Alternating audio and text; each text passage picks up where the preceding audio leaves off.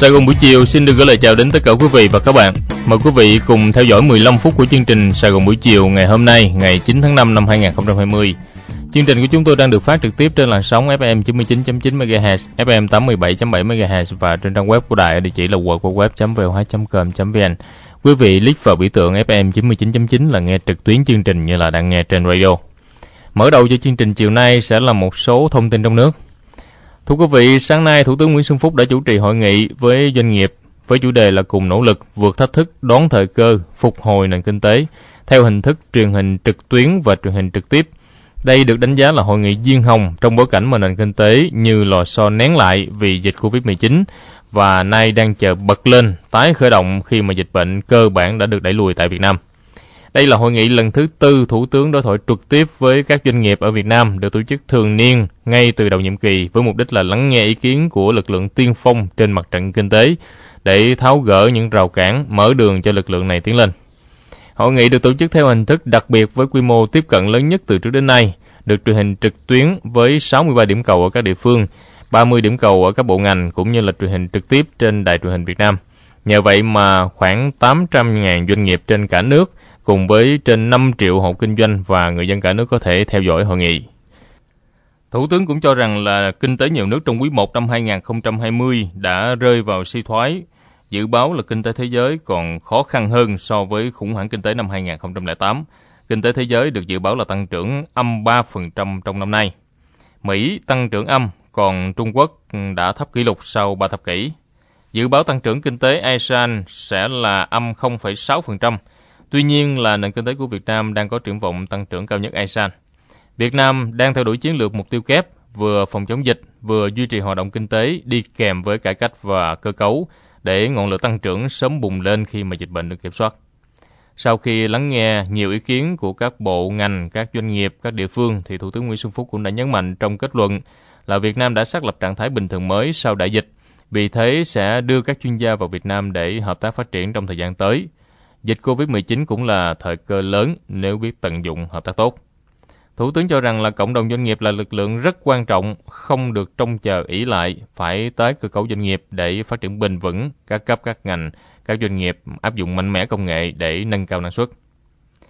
Phát biểu tại hội nghị thủ tướng với doanh nghiệp trong buổi sáng ngày hôm nay thì chủ tịch Ủy ban nhân dân thành phố Hồ Chí Minh ông Nguyễn Thành Phong cũng cho biết là thành phố Hồ Chí Minh hiện có hơn 420.000 doanh nghiệp đăng ký, trong đó doanh nghiệp lớn chiếm 2,2% với quy mô vốn là 67%, doanh nghiệp vừa chiếm hơn 7% với quy mô vốn hơn 16%, doanh nghiệp nhỏ và siêu nhỏ chiếm hơn 90%, quy mô vốn chỉ chiếm gần 17%. Trong 4 tháng đầu năm thì à, dưới tác động của dịch Covid-19 đã có hơn 12.700 doanh nghiệp giải thể dừng hoạt động, tăng hơn 2 lần so với cùng kỳ. Hệ quả là hơn 300.000 lao động tạm hoãn, ngưng hợp đồng lao động hay là bị mất việc. Thành phố Hồ Chí Minh cũng đã triển khai nhiều giải pháp đồng bộ toàn diện để hỗ trợ cho doanh nghiệp vượt qua khó khăn như là lập tổ công tác hỗ trợ doanh nghiệp từ hồi tháng 3 vừa rồi nhằm để hướng dẫn để hỗ trợ các doanh nghiệp có thể tiếp cận nhanh với các gói hỗ trợ của chính phủ, lắng nghe các ý kiến, kiến nghị của các doanh nghiệp để đề ra chính sách phù hợp. Một vài kết quả được ghi nhận trong thời gian qua khi mà thực hiện chính sách hỗ trợ của chính phủ thì các ngân hàng thương mại ở trên địa bàn thành phố Hồ Chí Minh cũng đã cơ cấu lại nợ hơn 63.000 tỷ đồng, giảm lãi cho doanh nghiệp, hộ kinh doanh hơn 12.300 tỷ đồng cho 168.000 khách hàng. Cục thuế thành phố Hồ Chí Minh cũng đã khoanh nợ cho 255.000 doanh nghiệp với hơn 40.000 tỷ đồng đến hết tháng 7, đồng thời khoanh nợ cho 43.000 hộ kinh doanh, tiểu thương để không làm phát sinh nợ thuế. Trong thời gian tới thì tổ công tác của thành phố sẽ triển khai tính điểm, xếp hạng ưu tiên hỗ trợ doanh nghiệp trên địa bàn thành phố, triển khai kế hoạch để hỗ trợ doanh nghiệp tới hết năm 2020 với 5 giải pháp, gồm có hỗ trợ duy trì sản xuất kinh doanh, ngăn chặn phá sản, hỗ trợ thu nhập cho người lao động để doanh nghiệp không mất lao động, hỗ trợ đảm bảo tính thanh khoản của doanh nghiệp, hỗ trợ phục hồi sản xuất dịch vụ nhằm vào nhu cầu nội địa, hỗ trợ khuyến khích thay thế hàng nhập khẩu, tiếp tục hỗ trợ đổi mới công nghệ, đẩy mạnh số hóa, tiếp tục các chương trình khởi nghiệp sáng tạo và kịp thời dự báo với các quốc gia các đối tác để mở cửa kinh tế thương mại, du lịch với từng nước vào thời điểm phù hợp. Lãnh đạo thành phố Hồ Chí Minh cũng cho hay là các gói hỗ trợ của thành phố Hồ Chí Minh sẽ được làm thật kỹ, tránh dàn trải, không cầu bằng và không bỏ sót đối tượng. Thành phố đặc biệt chú ý đến khâu tổ chức thực hiện, ban hành các gói hỗ trợ trước tháng 6 năm 2020 và đẩy mạnh cải cách thủ tục hành chính để các gói hỗ trợ này đến tay doanh nghiệp kịp thời.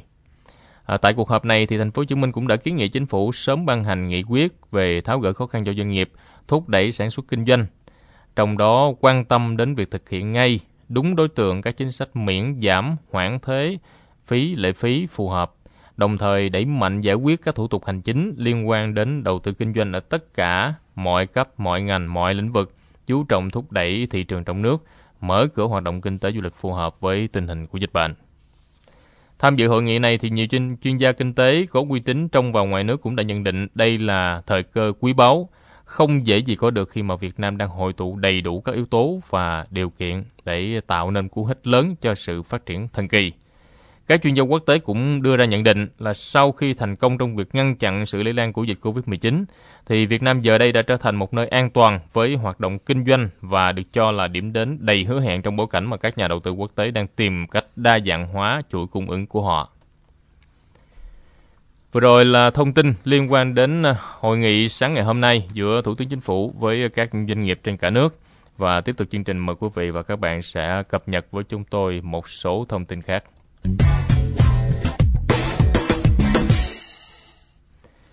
Thưa quý vị, đến nay thì 63 tỉnh thành phố đã triển khai quyết định 15 của Thủ tướng Chính phủ hỗ trợ trên 20.000 tỷ đồng cho người dân bị ảnh hưởng bởi dịch Covid-19. Có 45 trong tổng số 63 tỉnh thành phố đã rà soát xong và bắt đầu từ ngày hôm nay ngày 9 tháng 5 sẽ tập trung hỗ trợ cho nhóm lao động tự do, lao động dừng hợp đồng theo ước tính kinh phí hỗ trợ khoảng 7.630 tỷ đồng. 47 tỉnh thành phố đã tạm dừng đóng bảo hiểm hưu trí tự tuất cho 900 doanh nghiệp. À, đây là thông tin được Bộ trưởng Bộ Lao động Thương binh và Xã hội ông Đào Ngọc Dung cho biết tại hội nghị trực tuyến của Thủ tướng Chính phủ với doanh nghiệp vào buổi sáng ngày hôm nay. Ngày hôm nay thì Ban quản lý đường sắt đô thị thành phố Hồ Chí Minh nhận được phản ánh về việc tổ chức khiếu nại tại hiện trường của nhóm công nhân thuộc công ty cổ phần cơ điện Liên Thành Việt Nam tại công trình Depot Long Bình của tuyến metro số 1 Bến Thành Suối Tuyên. Và đây là nhà thầu phụ của tổng gói thầu CB2 đoạn trên cao và Depot thuộc tuyến metro số 1. Sự việc khiếu nại nêu trên là không phù hợp do nhà thầu phụ chủ động lên kế hoạch và thực hiện việc tụ tập căng biểu ngữ ngoài ranh của Depot để gây sự chú ý, tạo áp lực lên nhà thầu chính. Việc này không ảnh hưởng đến tiến độ xây dựng, nhưng đã làm ảnh hưởng đến hình ảnh của dự án tuyến metro số 1. Tại hiện trường thì ban quản lý đường sắt đô thị đã phối hợp với chính quyền địa phương và các bên liên quan xử lý giải tán tụ tập ngay trong buổi sáng ngày hôm nay. Trong tuần tới thì ban quản lý đường sắt đô thị sẽ tổ chức làm việc với các bên liên quan để tháo gỡ các tồn tại các vướng mắc trên cơ sở hợp đồng đã ký giữa các bên.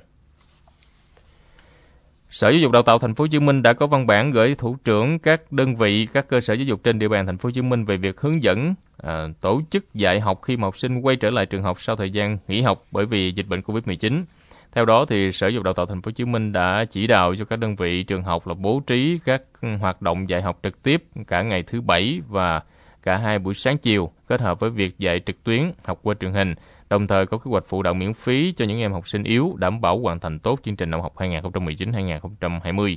Song song với đó thì Sở Giáo dục Đào tạo Thành phố Hồ Chí Minh cũng yêu cầu các đơn vị, các cơ sở giáo dục tiếp tục thực hiện nghiêm các biện pháp phòng chống dịch như là đeo khẩu trang, sát khuẩn tay, khử khuẩn bề mặt như là bàn, ghế, tay nắm cửa hay là cầu thang.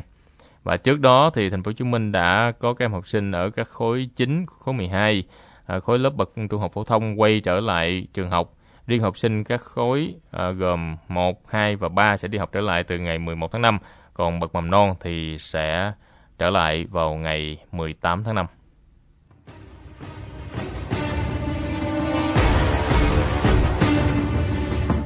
Trước khi theo dõi với chúng tôi một số thông tin quốc tế mời quý vị cập nhật về tình hình diễn biến của dịch Covid-19 ở tại Việt Nam và trên toàn cầu.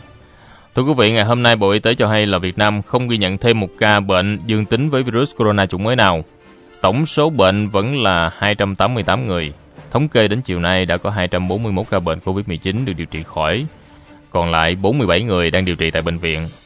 Đa số sức khỏe bệnh nhân vẫn ổn định. Việt Nam vẫn chưa ghi nhận trường hợp nào tử vong do dịch bệnh này. Còn trên thế giới thì tính đến nay dịch Covid-19 vẫn chưa có dấu hiệu lắng xuống khi mà số ca nhiễm mới và số người chết mỗi ngày một tăng. Số liệu cập nhật cách đây ít phút cho thấy là tổng số người mắc bệnh viêm đường hô hấp cấp do chủng mới của virus corona gây ra đã hơn 4 triệu người và hơn 276.000 người chết vì virus corona chủng mới. Tuy nhiên là cả thế giới cũng ghi nhận gần 1 triệu tư người khỏi bệnh. Châu Âu và Mỹ vẫn là nơi có số người nhiễm và số người chết vì dịch bệnh này nhiều nhất thế giới. Mỹ hiện nay có hơn 1 triệu 300 ngàn người mắc bệnh, hơn 78.500 người chết vì dịch Covid-19. Còn tại châu Âu thì hiện nay Nga trở thành tâm dịch mới khi mà số ca nhiễm tăng rất nhanh. Trong 24 giờ qua, nước Nga đã ghi nhận gần 11.000 người mắc bệnh Covid-19 và đây là ngày thứ bảy liên tiếp mà số ca mắc mới trong một ngày ở Nga tăng hơn 10.000 trường hợp.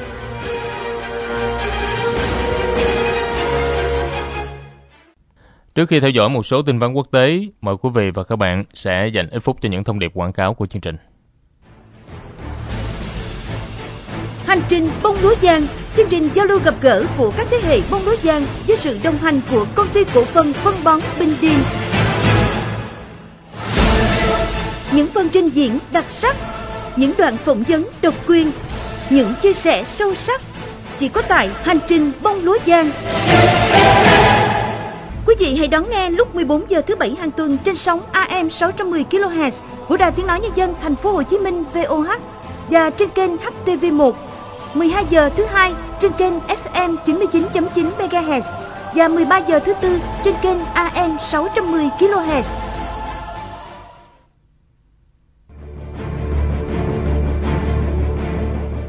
Quyền cơ bản của con người là được tiếp cận thực phẩm an toàn.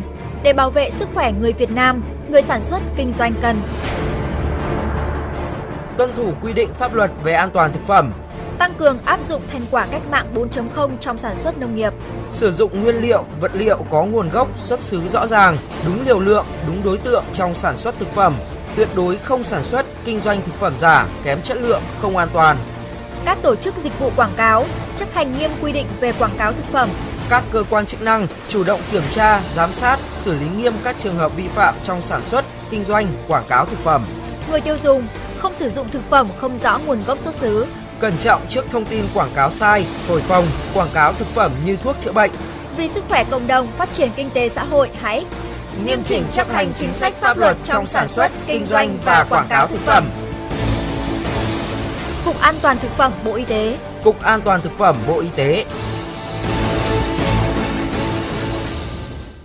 Mình thường lo lâu nay không khí hay bị ô nhiễm. Bị ô nhiễm. Trời ẩm ướng quần áo ấm mốc, con mình hay ốm Còn hay ốm Đừng vì lo sức khỏe cả nhà, Hãy sắm ngay các đồ gia dụng Của Panasonic. Chuẩn nhật vô cùng uy tín. Điều hòa Panasonic con anui làm sạch không khí. Làm sạch không khí. Muốn thực phẩm tươi ngon mua tủ lạnh Panasonic. Tủ lạnh đông mềm diệt khuẩn Panasonic. Nó nếu muốn sạch khuẩn Thì hãy mua ngay chiếc máy giặt. Panasonic để sức khỏe cả nhà an toàn. Với nước siêu mạnh tê đê Và một năm vui tươi bắt đầu. Hãy mua sản phẩm gia dụng. Panasonic cho gia đình đông đầy yêu thương Panasonic, thương hiệu uy tín chuẩn Nhật, luôn đồng hành và mang đến những sản phẩm bảo vệ sức khỏe cho bạn và gia đình, đảm bảo một cuộc sống hạnh phúc, đồng đầy yêu thương. Mình thường lo lâu nay không khí hay bị ô nhiễm. Bị ô nhiễm. Trời ẩm ướt quần áo ấm mốc con mình hay ốm. Còn hay ốm. Đừng vì lo sức khỏe cả nhà Hãy sắm ngay các đồ gia dụng Của Panasonic chuẩn Nhật vô cùng uy tín Điều hòa Panasonic con anui làm sạch không khí. Làm sạch không khí. Muốn thực phẩm tươi ngon mua tủ lạnh Panasonic. Tủ lạnh đông mềm diệt khuẩn Panasonic. nó nếu muốn sạch khuẩn Thì hãy mua ngay chiếc máy giặt.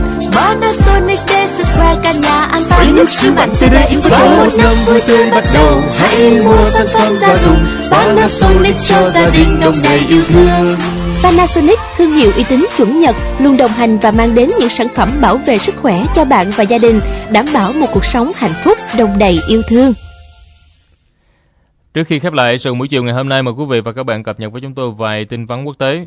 Thưa quý vị, một tàu cá của Nhật Bản đã bị hai tàu hải cảnh của Trung Quốc tiếp cận và bám đuổi ngay quần đảo Điếu Ngư ở biển Hoa Đông, theo lực lượng cảnh sát bờ biển Nhật Bản ngày hôm nay cho hay lực lượng cảnh sát bờ biển Nhật Bản đã yêu cầu các tàu Trung Quốc rời khỏi vùng biển của nước này và tiến hành triển khai một tàu tuần tra để bảo vệ cho tàu cá nói trên.